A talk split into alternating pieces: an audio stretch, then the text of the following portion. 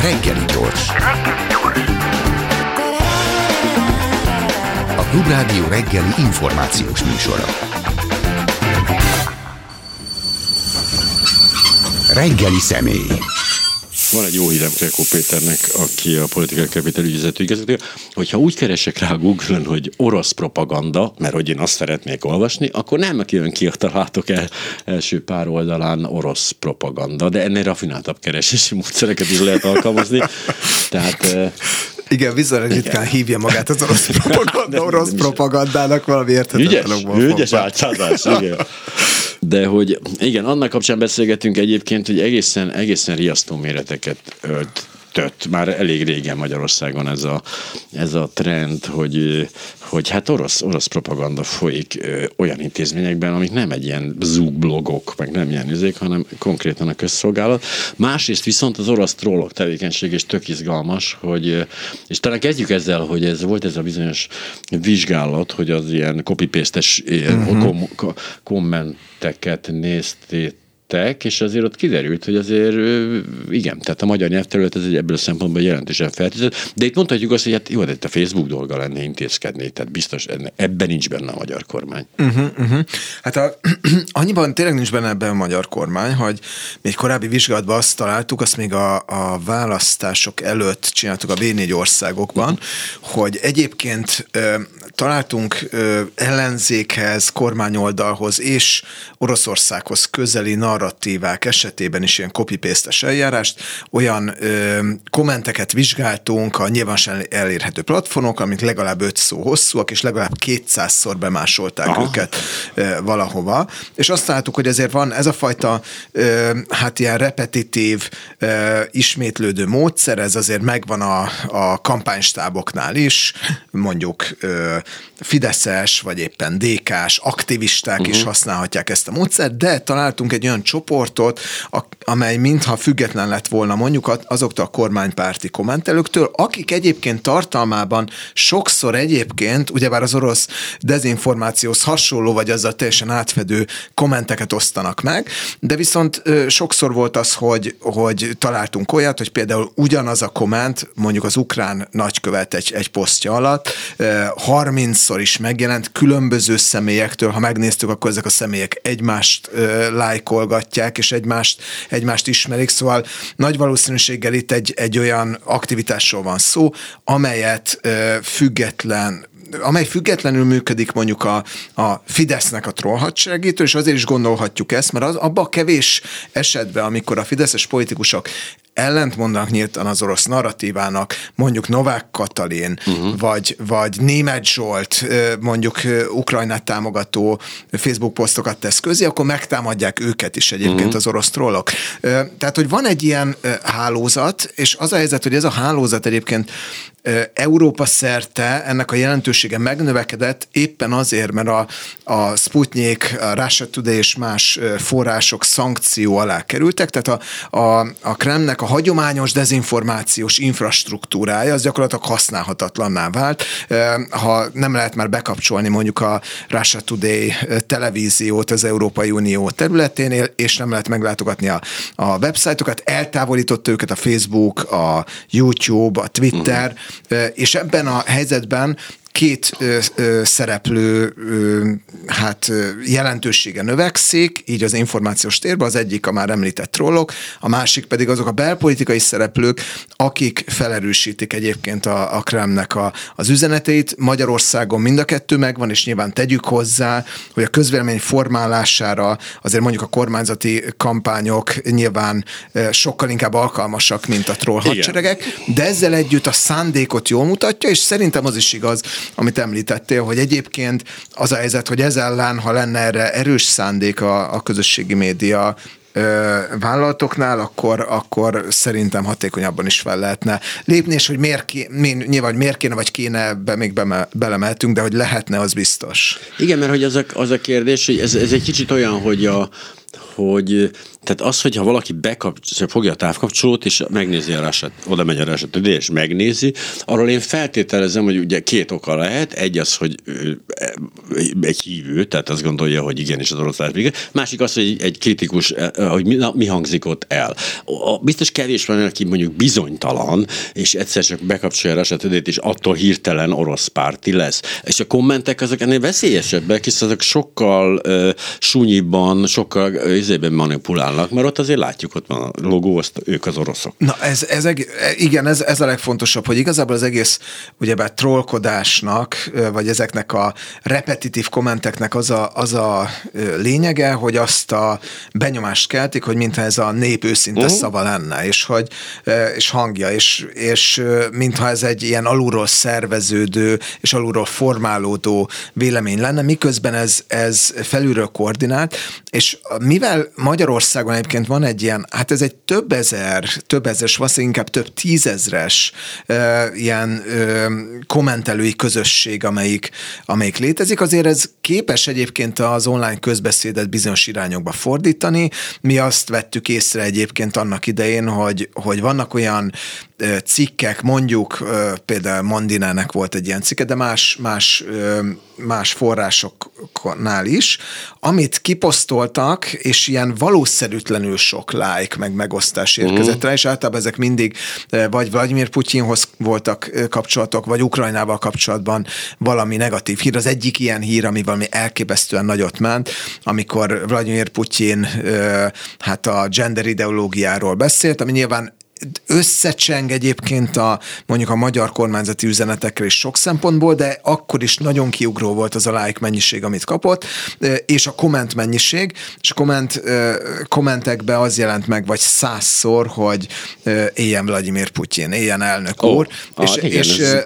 néha orosz, oroszul is megjelentek ezek a kommentek, amik mondjuk eléggé közegidegen, és amit sokszor láttunk egyébként, hogy, hogy igen, van olyan, hogy mondjuk szlovák vagy cseh felhasználók posztolnak magyarul, de mindez fordítva is van, magyarok szlovákul, tehát ez egész mintha, úgy tűnik, hogy mintha egy kicsit bénán lenne koordinálva, koordinálva lenne, és ami még érdekes ezzel kapcsolatban, hogy azt is találtuk, hogy, a, hogy amikor ugyanaz annak az ismétlődő kommentnek a megjelenését vizsgáljuk, akkor nagyon ritkán fed át időben, hogy ki mikor Na ez izgalmas, mert tehát, itt azért műszakváltás van. Igen, tehát, mint a műszakváltás, ha csak nem feltételezzük azt, hogy ez egy, ez egy őszinte felháborodottságtól vezérelt állampolgároknak a közösség, akik egymással kommunikálnak, hogy én most abba hagytam a, uh-huh. az emberek meggyőzését, és átadom másnak, de ez nem nagyon életszerű. Tehát ez, ez koordináltságra utal, és sokszor éjszaka is zajlik ez a kommentelési Nyilván, folyamat. Egyébként. Az a furcsa egyébként ebben a dologban, tehát legalábbis amit nehezen, te, nehezen feldolgozható, hogy ugye ez egy teljesen legális dolog. Tehát ha én ülök és meg 5300-szor beírom valahova, hogy éljen Vladimir Putyin, az ugye semmilyen szempontból jó morálisan nyilván értékelhető, de még ugye e, e, ezek után nem lehet más csinálni, mint amit ti is csináltok, vagy bárki, aki ezzel foglalkozik, felhívja erre a jelenségre a figyelmet, amit figyelmen kívül lehet hagyni abszolút. Ja, hát van ilyen. Hm. És akkor megy tovább. Tehát amikor, tehát hol, hol csúszhat át olyanba, ami mondjuk már azért valami következménnyel jár. Tehát az amerikai elnökválasztás befolyásolása, amit büszkén ez a, ez a szakács bevállalt, az is egy olyan dolog, hogy teljesen legális. Hát miért ne lehetne a amerikaiakat a Facebookon keresztül erről győzködni. Ez egy nagyon ilyen ingoványos. Igen, most már egyre kevésbé lehet egyébként, mert ott is a, legalábbis az azonosított oldalak, mint mondjuk a Russia Today Sputnik, még mielőtt eltávolították volna őket, azelőtt se tudtak már hirdetni uh-huh. mondjuk a, a Twitteren, mert hogy nem akarták a, az elérésüket növelni. Nyilván vannak olyan jogszabályok azért az Amerikai Egyesült Államokban is, amelybe egy-két dolog jó eséllyel beleütközik, például az, amikor meghekkelnek ugye bár pártszerveket, és azokat kiszivárogtatják mondjuk a, a Wikileaks-en keresztül De, de összességében igaz, hogy ennek egy része ö, legális. A, a Prigozsinnak ez az úgynevezett beismerése, hogy ők, ők beleavat, beavatkoztak az elnökválasztásba, szerintem nagyon jellegzetes ilyen ö, orosz trollkodás. Ez nagyon egyébként, Diplomáciai trollkodás, veheted viccnek is, veheted komolyan is. Mondott már ugye bár Vladimir Putyin is olyat, hogy hát patrióta hackerek lehettek a mögött, hmm. akik teljesen függetlenek az államtól, hogy valaki feltörték mondjuk a demokrata párti szervereket. Tehát ezek az utalgatások, ezek régóta megvannak, de annyiban egyébként ö, teljesen igazad van, hogy tehát én, én is azt gondolom, hogy egyébként amíg a beavatkozás megmarad ezen a szinten, mondjuk a trollok aktivitásában, és a mainstream politikából nem kap támogatást, addig ennek a hatása marginális, és azt fontosnak tartottuk megemlíteni a, a, egyébként a tanulmányban is, hogy mindazzal együtt, hogy már egyre inkább ö, fáj az európai közvéleménynek mondjuk a gázár emelkedés, meg az élelmiszerár emelkedés, ezzel együtt Európa többségében továbbra is azért masszív a támogatottsága mondjuk a szankcióknak és Ukrajnának, tehát összességében, ha a big picture-t nézzük, mondjuk Európában, akkor az orosz dezinformáció inkább vesztéssel, nyilván vannak olyan helyek, és Magyarország egy ilyen hely, ahol ha körbenézünk, akkor ez mondjuk az az állítás kevésbé tűnik triviálisnak, de egyébként, ha, ha ha a nyugati összképet nézzük, akkor igaz, és szerintem Amerika kapcsán is lényeges az, hogy persze igaz, hogy vannak beavatkozási kísérletek, igen, Ukrajna imázsát próbálják rontani, orosz trollok, stb., de hát egyes konzervatív politikusok is próbálják, és lehet, hogy ez egy kicsit fontosabb ebből a szempontból, mint az orosz trollok. Az orosz trollok rá ülhetnek erre a témára, de általában azért a dezinformáció akkor tud jól terjedni, hogyha van olyan belpolitikai szereplő, amelyik a, ezt az ászlajára tűzi. De igen, pont ez a furcsa, hogy amikor egy olyan országban, Finnország, és ugye nem véletlenül mondjuk ezt, hiszen egy elég ismertebb példa, hogy, hogy ahol elkezdődött ez az egész az orosz trollhadsereg felderítése, hogy döbbenetes az a, az a, az a folyamat, mi szerint ugye ezek persze a trollok nyomják, ugye ott vannak átfedések és finn állampolgárok, akik egyértelműen orosz, orosz fizetést kapnak, de hogy utána a, a, a gond az, hogy átveszik, tehát teljesen e, tudat, tehát igazából a butaság ellen kéne küzdeni, de hát ez meg egy óriási feladat, tehát itt azt kéne megoldani, hogy, hogy olyan nem túl okos, ám alapvetően jó szándékú emberek ne pörgessék tovább ezt a hülyeséget, ne, szóval ne higgyék el. Na, e, ez, ez nagyon lényeges, és hogy, hogy ha trollokról beszélünk konkrétan, akkor, akkor pedig az is nagyon fontos, hogy hogyha valakiről úgy tűnik, hogy troll, és ez alatt most mit értek? Mert, mert igazad van, hogy valaki beposztol saját, beposztol saját véleményt, ez teljesen oké. Itt általában azért arról van szó, hogy, a, hogy az, az álprofilok egy, egy hálózata ismételgeti ugyanazt a véleményt előre megadott szempontok és mondatok alapján. Nagyon sokan ezekkel egyébként vitába szállnak, ami szerintem teljesen értelmetlen. Ja, ja. Éppen amiatt, mert hogy ezzel, mert a trolloknak az egyik funkciója éppen az, hogy eltérítsék a, a beszélgetést, és ilyen személyeskedő kommentekkel, meg, meg félig irreleváns hozzászólásokkal más irányba tereljék. E, ezekbe a vitákba például nem nagyon érdemes belemenni, de azt, azt, ér, azt viszont érdemes tudni, hogy abba, amit látunk a közösségi médiában, és néhányszor, ahol tényleg az lehet mondjuk hírek alatt a benyomásunk, hogy, hogy minden magyar orosz párti, mert hogy, uh-huh. mert hogy szajkozzák a Krem véleményét, és ez így nyilvánvalóan nem igaz. Ha megnézzük a közvélemény kutatásokat, annak alapján mondhatjuk, hogy nem igaz. Igen, nőtt mondjuk az elmúlt nyolc évben Oroszország támogatottsága, különösen a kormány oldalon, de ebből valamennyit visszavetett egyébként a háború, és azért a magyar társadalom többsége még inkább alapvetően mindig nyugatpárti. De hogyha felmegyünk a közösségi médiára, akkor azt láthatjuk, hogy úristen belefulladunk a, a, az orosz véleményembe, és nagyon hasonló lehetett a benyomásunk egyébként, ez másik jellegzetes példa, a Covid válság alatt, ahol olyan volt, mint hogyha a, a vakcinálások abszolút többségben lennének a közösségi médiában, és Koltai Júliának és Bauer Zsófiának volt ezzel kapcsolatban kiváló kutatás, és ott tényleg azt találták, hogy a kommentek között túlsúlyba voltak az oltásellenesek, de hát azért, ha megnézzük, akkor csak nem a, tehát több mint a magyar felnőtt lakosság 60%-a beoltatta magát, úgyhogy nem lehetnek igazából az oltásellenesek többségbe, és közvénykutatások pedig mást is mutatnak. A, a közösségi médiában sokkal inkább elszakad ebből a szempontból a társadalom egészének a gondolkodás és az azzal kapcsolatos percepció. Ugye felmerült itt az az apró, az, az apró körülmény, hogy a külügyben effektíve orosz, ö, orosz, nem azt mondom, hogy lehallgató készülékek, de hogy az egyszerűség kedvéért, tehát gyakorlatilag tükrözték a, a, a külügyet Moszkvában, ami önmagában azt mondhatjuk, hogy ja, hát ügyesek voltak, benkekelt, és de az, hogy semmilyen következménye nem lett, azért elég ijesztő, hogy, hogy mert azt hitte volna, én azt hittem, hogy az EU az úgy, úgy ahogy van, egy kicsit lassú, bürokratikus és puha, de a NATO ennél egy picit szigorúbb, vagy pontosabb dolog, de hát semmi következménye nem lett, vagy hát lett, de nem látjuk. Tehát le, már mi nem tudunk semmit. Tehát lehet, hogy nekünk már nem mondanak el semmit, mit ülünk, így magyar titkosszolgálat és magyar hadsereg, és mi nem tudunk semmilyen információt, mert tudják, hogy azonnal átkerül. Egész egészen pontosan ez a helyzet. Ja, és, és az, a helyzet, oh. az a helyzet, hogy erről egyre nyíltabban beszélnek, amikor közelmúltban voltam az Európai Parlamentben, ott voltak európai parlamenti képviselők részéről hozzászólások, és valaki a Baltikumból említette azt néppárti képviselőként. Egyébként, hogy... Tudjuk, hogy ott már a néppártiak is kommunisták, persze, tehát azért rég túl vagyunk. Igen, mivel. igen, pontosan, de hogy, hogy Magyarországgal egyre kevesebb hát bizalmas információt osztanak meg a szövetségi rendszereken belül is, az EU-n és a nato belül, ami, ami szerintem egy nagyon problémás helyzet. Nyilvánvalóan azért tegyük hozzá, Magyarország nem az egyetlen problémás ország, mondjuk a nato belül, gondoljunk Törökországra, amely egy kicsit nagyobb probléma sok Igen. szempontból, de és, és hát Törökországnak is érdekes a szerepe mondjuk a, a, a, az ukrajnai invázió kapcsán, de azért ott is el lehet szerintem mondani, hogy amikor az alapkérdések kerülnek szóba, egyébként mondjuk fegyverszállítás, drónok például Ukrajnának, akkor azért Törökország helyzet ebbe a konfliktusban nem kérdés, és még akkor is, hogyha egy ilyen, egy ilyen béketeremtő szerepbe akar feltűnni, és az például, hogy most a gabonaszállítmányok elhagyhatják ugyebár a, az ukrán kikötőket, az nem kis részben Törökországnak köszönhető, de visszakanyarod a Magyarországra, valóban egyébként ez egy, ez egy növekvő probléma, probléma.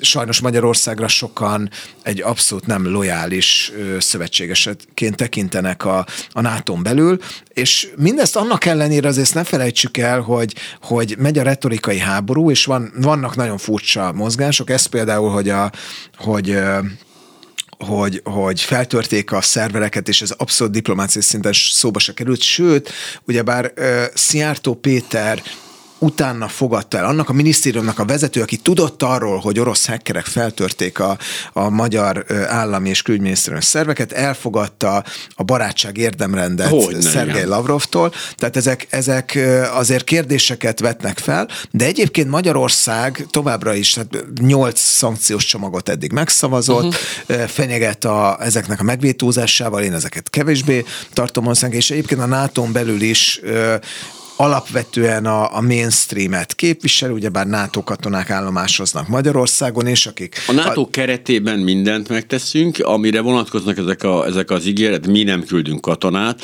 az mindig arra vonatkozik, hogy mi külön úgy egyébként nem küldünk, meg az összes többi ilyen, de hát ez, eh, hogy is mondjam, ez, ezzel kit vernek át igazán? A oroszokat nyilván nem. Nem, a hazai közvéleményt, nekünk van egy olyan közvéleménykutatásunk Political Capitalnél, ahol, ami azt mutatja, hogy a magyarok 50% azt gond, bocsánat, a Fidesz szavazók 50% azt gondolja, hogy magyar kormány nem támogatta a szankciókat az Európai Tanácsban. Azért oh, az, az egy ügyes, ez viszont ez nagyon, egy ügyes, ez nagyon érdekes. ügyes lépés, és nyilván az, hogy a, hogy a nato belül is úgy tekintenek a magyar választók egyébként Magyarországra, mint a, amely egyértelműen külön utas, ami retorikailag tényleg igaz, de én azért összességében azt gondolom, hogy Magyarország érdemben nem tudta késleltetni, módosítani a nyugati válaszokat egyébként Ukrajnával szemben. Uh-huh.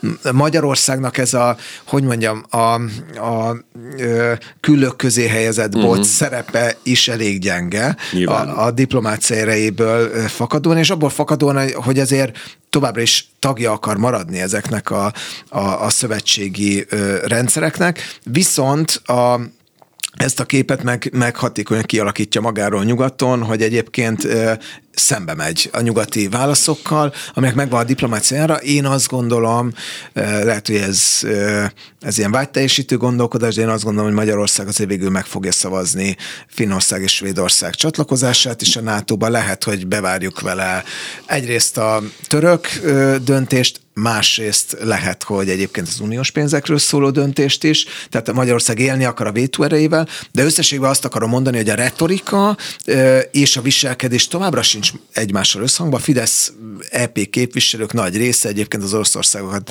kritizáló különböző nyilatkozatokat továbbra is megszavazza, és ugyebár Dajs Tamás is mondta, hogy a ruszkik haza kijelentés továbbra is érvényes, tehát hogy... hogy Dajs Tamás lehet külön utas, tehát neki ez, ez megengedett, ő ez a jó csörgősipka, csörgősipka, de azért ugye mondhat néha ilyen mondatokat. Hát igen, igen, lehet, hogy a relevancia hiánya az, az megenged némi különutasságot, de, de, de összességében azért a, a nyugati szervezetekben Magyarország, bár tényleg képvisel ezt a külön utasságot retorikailag ezzel szemben, a, a viselkedésben nem, és tényleg... Az... Nincs, nincs valós szándék, tehát ez a, ez a külő közé azért ők nem fogják bedugni soha azt a botot, de mutogatják, hogy van botunk, meg nagyjából ideig tart a dolog, de hogy ennek fényében különösen izgalmas a, ez, a, ez a mostani szankciókkal kapcsolatos, mi ez most nemzeti konzultáció, ami hát tehát egyrészt ugye az a tény, hogy ugye mindet megszavazta a magyar kormány,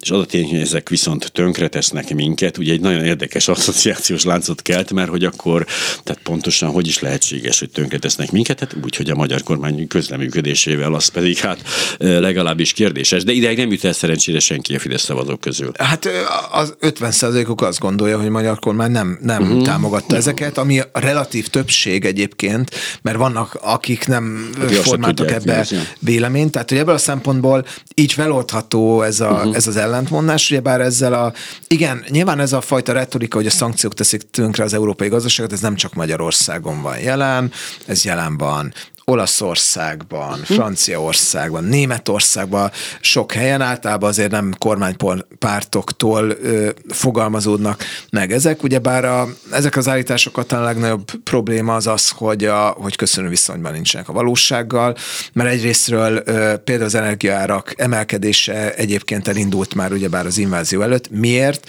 Mert Oroszország kevesebbet szállított, ugyebár függetlenül a, a, a szankcióktól, tehát hogy az, hogy hogy Európa, hogy Oroszország fegyverként használja az energiát, Európával szemben is ez egy régi ügy, emlékezhetünk arra, hogy 2008-2009-ben Európa egy része gáz nélkül maradt, mert a az orosz-ukrán gázvita miatt elzárták a csapokat az oroszok, de ez teljesen független a szankcióktól, viszont a szankciók pedig kiválóan működnek, azt a célt jól elérik, hogy Oroszország kevesebb erőforrással rombolhassa egyrészt Ukrajnát, másrészt, és ezt ne felejtsük el, mert Putyin elmondta maga több alkalommal is beszédeibe, hogy ez egy nyugat ellen is vívott háború a nyugatot. Tehát annál kevesebb embert fognak meggyilkolni, egyébként az Európai Unió területén annál kevesebb politikus tudnak felvásárolni, annál kevesebb vállalatot tudnak szinten felvásárolni és azzal zsarolni. Tehát, hogy minél kevesebb erőforrása van Oroszországnak,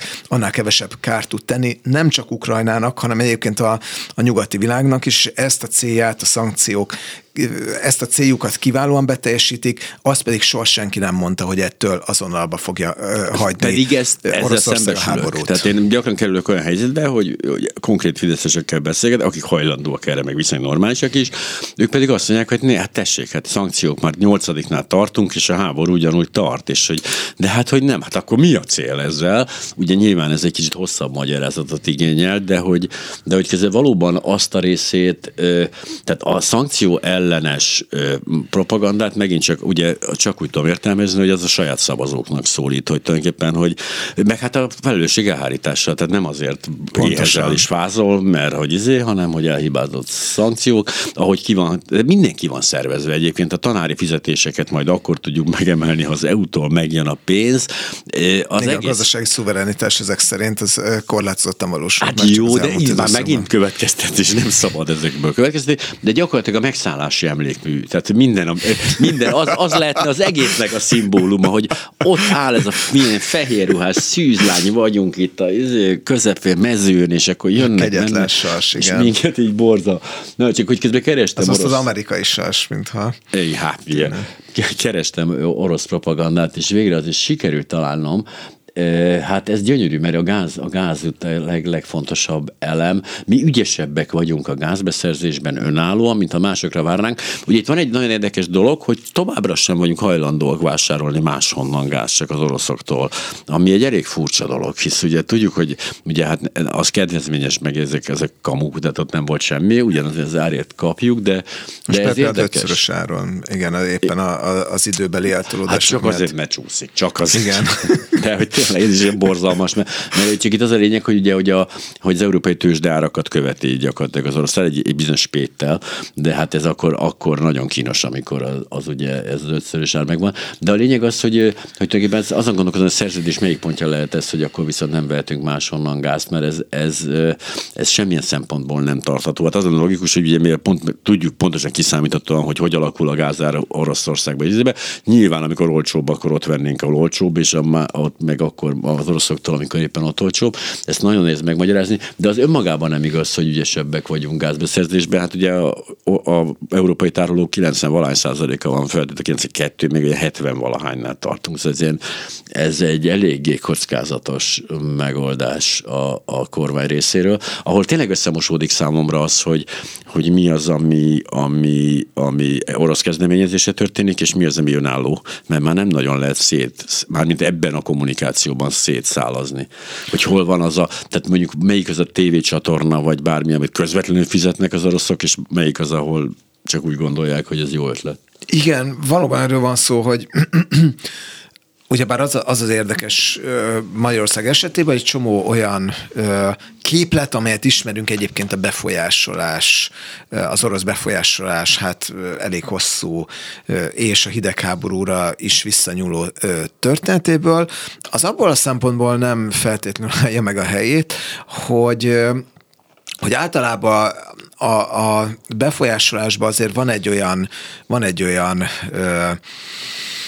jellemző mintázat, hogy, hogy láthatóan próbálnak ezzel ellen valamennyire ellenállni azért a helyi politikusok, és, és, és látható ez a fajta harc a, az önállósulási törekvések, illetve mondjuk a, a, és, a, és a nemzeti szuverenitás és a külső befolyás között. Az a helyzet, hogy, a, hogy, hogy amikor orosz érdekekről van szó, akkor egész egyszerűen nem látjuk ezt az ellenállást. Akár, akár akkor, hogyha ha orosz, ha arról van szó, hogy feltörik ugyebár a, a külügyminisztérium szerverei, de akkor se például, amikor mondjuk azt látjuk, hogy Vladimir Putyin olyan nyilatkozatokat tesz, hogy Magyarországnak legitim területi követelései lehetnének Ukrajnával szemben, ami ugyebár, és ugyanezt mondja Romániáról. És Előtte pedig azt mondta, hogy az összes olyan NATO, új NATO tagot azt, azt kéne. Tehát ez, ez a kettős beszéd van, hogy... Pontosan, előtte meg az új NATO tagokat ki kell Igen. nevenni a NATO-ból. Tehát azért, azért ezek olyan ö, állítások, amik hát finoman szomba szólva szembe mennek a nemzeti érdekekkel, és a magyar kormány nem nagyon hangos abban, hogy ezeket visszatolja. Emlékeztetünk olyanra is, amikor ugyebár a, elvileg a jobb oldal számára az egyik leg szentebb, a szó profán értelmében, a legszentebb nemzeti ünnepet, az október 23-át, ugyebár a, annak az öt, 50. évfordulóján, bocsánat, 60, 60. évfordulóját, igen, tehát 16-ban volt ez, de az orosz állami tévében ugyebár egyfajta ilyen CIA összeesküvésként és egy ilyen fasiszta csőcseléknek a hőbörgéseként állították be. Akkor sem nagyon láttuk azt, hogy a magyar kormány erősen visszanyomta volna ezeket a, a narratívákat, sem, sem szimbolikus térben, sem gazdasági térben. Egy olyan időszakban, amikor mindenki látja azt, hogy az orosz energiától való függés az milyen problémákat okozhat, felgyorsítani az energiafüggést, például a Paks beruházáson keresztül, amely én továbbra is azt gondolom, hogy nem fog megvalósulni, de önmagában ennek a lebegtetése, továbbvitele, ugyebár ez Magyarország függőségi helyzetét csak erősíti, és azért tényleg erősen felmerül az a kérdés, hogy hol van itt a közösségi érdek. Tehát az, hogy milyen magánérdekek lehetnek e mögött. Mert ugye hazudott, az ugye az, hogy nyilvánvaló, hogy nekünk az ellenségünk az Európai Unió, tehát éppen a minden máshova irányuló kötöttség az e, onnan való függetlenségünket segíti elő, ami a mi szabadságunk biztosítéka. Tehát ez, ez valami a kommunikáció lényege. Igen, de hogyha direkt drágában vásároljuk az orosz gázt, a már olcsóbb mondjuk norvég gázzal szemben, akkor, akkor ebben, ebben nagyítóval sem lehet felfedezni a közösségi Nehéz. érdeket. Igen. Hogyha több, több ö, pénzt és, és, ö, és közösségi forrást meg, ö, meg akár orosz pénzt, mondjuk hiteleken keresztül fektetünk a Paksi projektbe úgy, hogy annak a befejezése például amiatt, mert a, mert a szankciók által sújtott Oroszország egyébként az építőanyagok egy jelentős részéhez sem tud hozzájutni, nem tudjuk ö, tehát, hogy ezt tovább folytatjuk, az megint csak szembe megy a, a, a közösségi érdeke, hogyha Magyarország behunja a szemét akkor, amikor jönnek a, a, a, a kibertámadások, az is szembe megy a közösségi érdeke, tehát a, a magánérdeket talán könnyebb azonosítani, mint ezt a fajta közösségi érdeket, és ja. ez viszont nagyon tipikus, bár az orosz befolyásban, hogy a, hogy, hogy a magánérdeket tudja előtérbe helyezni a közösség érdekkel szembe. Ez nem új jelenség, voltak erre példák azért a szocialista kormányok idején, gondolunk az MFES-re, vagy más, más ilyen ö, meg, ö, megállapodásokra. Vagy gondoljunk a, a, ugye az eurokommunistákra a rendszerváltás előtti időszakban, az olasz, francia, német, stb. kvázi kommunista pártokra, az például meg a csodálatos. Hát az a csodál. A béke mozgalom, az, az örül. Mint a visszatérőben lenne ez a, ez a divat hullám. Ez, ez egészen elképesztő, hogy a mi a béke békét akarunk. Tehát, hogy ezt olyan, és ahogy a Seattle tekintet élik meg előttem ilyenkor a békevágy kapcsán, ami, ami elég szórakoztató. De Paks tényleg egy kulcskérdés, és ezzel kapcsolatban eszembe jut, hogy ő mondta, hogy nem fog megvalósulni, azt gondolod? Én azt gondolom, hogy nem. És furcsa, a... igen, hogy én nem tudom, én nekem nagyon tűnik, hogy igen. De ugye Fudánnal kapcsolatban is ez az érzés, ez van, mert nekem azzal inkább van ez az érzés. A Fudánt nehéz, nehéz ezekben az ügyekben nyilván, hát tisztálni, nem, nem, nincs papír, nem vagyok ott azoknál az ja. asztaloknál, ahol erről az érdemi döntések Pedig, születnek, de és mintha tényleg a magyar kormány tett volna lépéseket annak érdekében, hogy mondjuk a paksi beruházás felgyorsítsa, de egész egyszerűen a jelenlegi helyzetben ennek a befejezése ez nem realisztikus. Tehát kérdés, hogy nem arról van ez szó, hogy azért itt, itt vannak olyan erőcsoportok, akik számára, akiknek érdeke az, hogy ez a projekt valamilyen módon ugyebár tovább folytatódjon, és a hitel egy részét még felvessük, és közösségi pénzből olyan magánberuházások zajhassanak, amely, amelynek lesznek kedvezményezetjét, de közben lehet, hogy a döntéshozók is tudják, hogy ez egy veszett fejsze. Persze azért azt tegyük hozzá, hogy önmagában az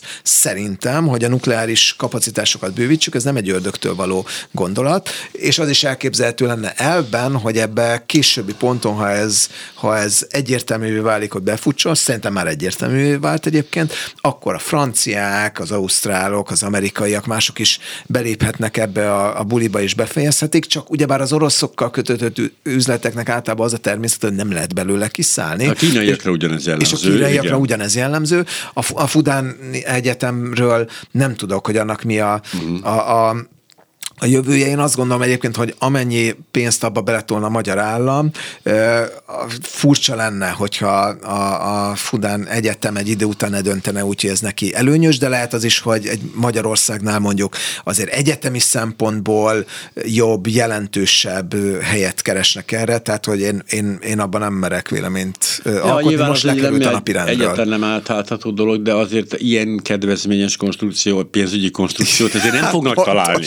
Tehát azért bepróbálkozhatnak persze Párizsba, meg, meg Prágába is akár, vagy Berlinbe, de hát azért, hogy is mondjam, tehát a, itt azért a, a, a hülye, a teljes hülyére a dolga van ebben így anyagilag. A Paksnál ugyanezt érzem egyébként, tehát ott is valami olyan konstrukció van, ami hát nem tudom elképzelni, hogy bárhogy is előnyös lehet. Igen, igen. A, a, hát a Fudani Egyetem esetében az a kérdés, hogyha részben az a cél, hogy legyen egy olyan elitképző, amely utána olyan ö, diplomát bocsát ki, amelyet mondjuk Brüsszelben, Berlinben, Párizsban, stb. komolyként fogadnak el. Nyilván Fújudán Egyetem egy, egy neves egyetem, de akkor is valószínűleg nem feltétlenül mindegy, hogy Budapesten van-e a kampusz, vagy mondok valamit, nem tudom, uh-huh. Berlinben, vagy, vagy Brüsszelben, és azért vannak más olyan országok is, amelyek mintha nyitottnak tűnnének a kínaiakkal való üzletelésre, mondjuk most a hamburgi kikötő eladása kapcsán hm. azért láthatjuk, hogy Németországtól sem áll nagyon ideg, vagy nagyon messze ez a, ez a gondolat. Hát, de Kínával kapcsolatban felmerülhet a nagyon jó üzlet, mint, mint fogalom, ami Oroszországra semmilyen szinten nem jellemző. Kínával kapcsolatban tényleg ott van, érzek egy ilyen pánikot az országok között, hogyha nem én, akkor más, pedig az egy borzalmas méretű piac. És pont... Borzalmas méretű piac, ez a lényeg, igen. És ugye a cseheknél ugyanez a, az a, nem is tudom, a cseheknél volt az a milliárdos, aki lezuhant a helikopterével később, és egy előtte Kínába kötött egy üzletet. Ott ugye egy olyan dolog történik, hogyha megtörténik egy beruházás itt Magyarországon, és akkor a, a, ugye egy Mészáros Lőrinc cég kikerülhet oda, és mit tudom én, 12 városba lehet, az olyan őrületes bevételt generál, amivel itt Európában hogy nem lehetne számolni. Tehát ott, ott értem ezeket a dolgokat. Az oroszokkal kapcsolatban igazából nem, nem értem, mert én azt, az, azt elutasítom, mint összeesküvés elméletet, hogy persze, hogy a papírok vannak a Putyinnál, és akkor a Orbán zsarolja. Nem. Nyilván semmi erről szó nincsen, hanem nettó, nettó pénzügyi tranzakció. Há, igen, azért az a helyzet, hogyha mondjuk a, a Magyar Energiatársaság projektet megnézzük, a Paks projekt eddigi megvalósulását megnézzük, megnézzük, hogy, hogy kik voltak ott a, a fontos beruházók, akkor azért talán azt gondolhatjuk, hogy ami 2010 óta gazdasági tranzakcióként, vagy akár, ugyebár ne felejtsük el a, a hármas metró tendert, amelyet ugyebár valahogy az oroszoknak adott az akkori fővárosi vezetés, annak ellenére, hogy volt egy észt ajánlat is, ami olcsóbb volt, hosszabb garanciát tartalmazott és jobb technikai feltételeket. Tehát van több ilyen üzlet, amiben azért valószínűleg kormány közeli körök, hát igen.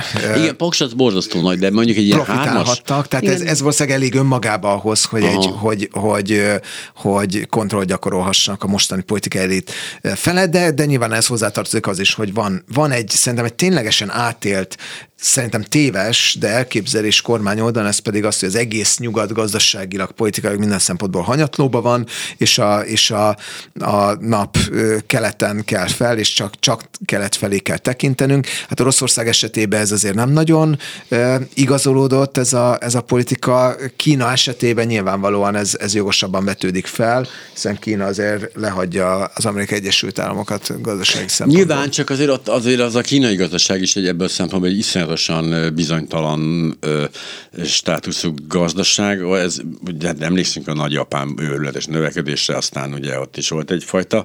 Tehát az, hogy a Shanghai lesz az új New York, az bizonyos fokig most átmenetileg talán igaz lehet, de nem, nem hiszem, hogy hosszú távon az ilyen berendezkedési országok meg tudják verni az egyébként liberális demokráciákat. Én sem gondolom, és, az, és például ahogy most látjuk, hogy ez, ez a nagyon autoriter módon képviselt zero covid politika, ez milyen fájdalmakat okoz a kínai gazdaságnak, illetve azért egy elképesztő túlcentralizációs folyamat zajlik Kínában, és hát ezt látjuk mondjuk Magyarországon, csak mondjuk a két ország méretei között van némi különbség, és azért én azt gondolom, hogy minél nagyobb egy államszervezet, egy túlcentralizált logikával, annál nehezebb működtetni, azért nem véletlen, hogy a nagy országok jól működő nagy nagy országok általában valamiféle föderalista elképzelésre épülnek, tehát hogy én, én azt gondolom, hogy az a, az a most nagyon sikeresnek tűnő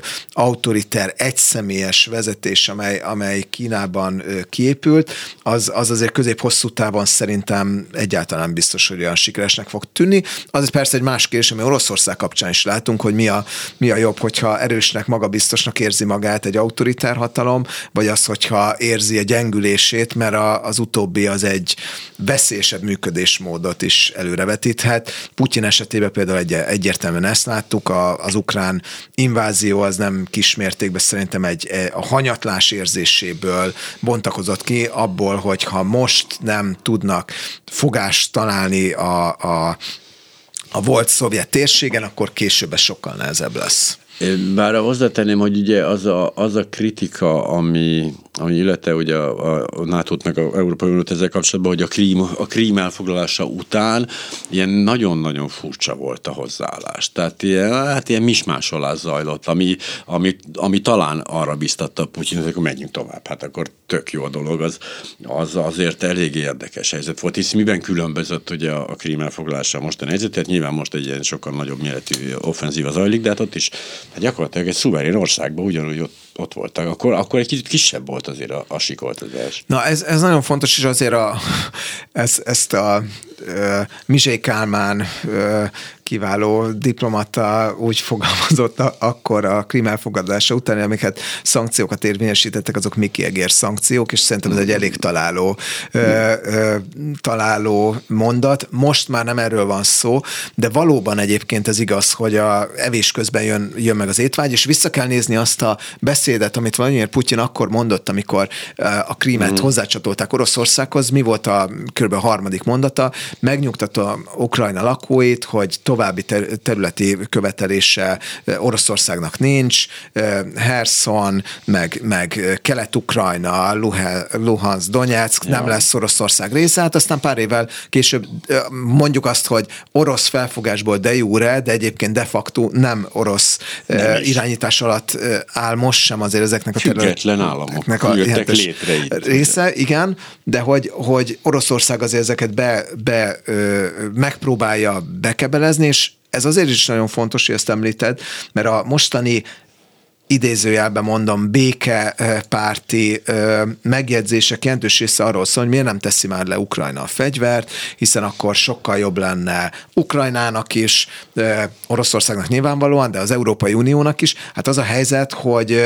hogy pont ezekből a példákból látjuk, hogy Oroszország akkor áll meg, hogyha erővel megállítják, és a fegyverekkel megállítják, hogyha a nagyon gyorsan győzött volna Oroszország a háborúban, amit mit jelentett volna, elfoglalja Kievet, gyakorlatilag átveszi az ország uh-huh. irányítását, akkor most de facto Magyarország például inkább Oroszországgal lenne határos, hiszen az orosz Ennyi csapatok ott, ott állomásoznának Kárpátalján is. Tehát, hogy aki, aki ezt kívánja, hogy gyorsan legyen vége a háborúnak, és nyerjenek az oroszok, az, az, az lehet, hogy a történelmi ismereteit jó, ha felfrissítik. Kicsit. Ez nyilván ez lenne a szüksége, de hogy a választási kampányban, amikor bekapcsolódott, tehát megtörtént a, a, a Ukrajna lerohanása, akkor ez elkezdett rendkívül jól működni, mert hát mi más szeretne egy ember? Hát békét, biztonságot, nyugalmat, és hát itt ez az igen, ezek, hát komolyan, hogy és ha mi békét akarunk, és ez a leglényegesebb, akkor mit akarhat a másik oldal? Hát biztos nem azt.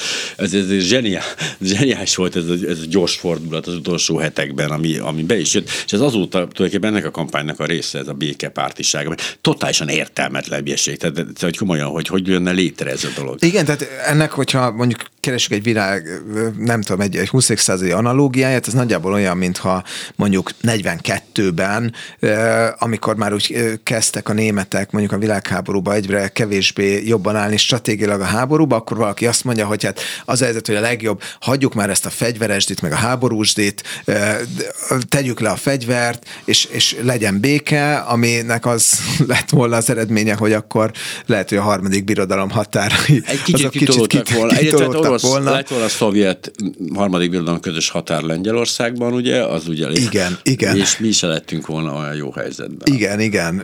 Tehát, hogy, hogy, hogy ez hogy igen, az a helyzet, hogy ezt el kell fogadni, hogy igen, a háború csúnya rossz dolog, de hát ezt a háborút ezt Oroszország indította, és hogyha nem akarja Európa azt, hogy Oroszország számára kedvező, és Európa számára kedvezőtlen feltételekkel érjen véget, és akkor most Ukrajnáról nem is beszéltem, melynek a támogatásait szerintem morális érdekes, de akkor most vegyük az ő realista, az idéz, idézőjelbe vett béketábor idézőjelbe vett realista érvelését, tehát hogy, hogy Európának is az az érdeke, hogy, hogy ne Oroszország diktálja a feltételeket, mert az, az csak azt eredményezi, az Európára fenyege, leselkedő biztonsági fenyegetés növekszik meg. Egyébként, ami nem, nyilván nem volt a kutatás része, de hogy a, hogy a propagandával ellentétben azért ez, ez a álláspont, amit a, a főleg a magyar kormánypári sajtó, meg a BND birodalom képviselő, de azért részben a politikusok is, ez a kárpátaljai magyarokra, ez nyilvánvalóan is egészen egyértelműen negatív hatással van, mert az,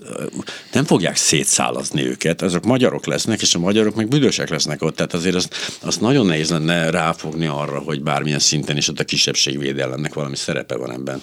Ez, ez szerintem az egyik leg, legkedvezőtlen mellékhatása, igen, ennek a a magyar diplomáciának. Azzal együtt, hogy azért ne felejtsük el, hogy, hogy az Ukrajnából besorozott katonák továbbra is dolgoznak, és elég, elég hősies harcot folytatnak Nyilván. mondjuk Ukrajna védelmért, és sokan ezt egyébként meggyőződésből teszik. Nyilván nem mindenki szívesen csatlakozik ehhez, ami érthető is, de azért vannak ö, többen ilyenek, de hát korábban is azt láttuk szerintem, hogy azért ezek a nagyon harcos kormányzati nyilatkozatok Ukrajnával szemben, ezek részben a a, a kárpátaljai kisebbsége, magyar kisebbségen csapódtak, ugyebár a kárpátai magyarságnak a létszáma az most nyilvánvalóan zsugorodik, nem tudjuk pontosan mennyivel.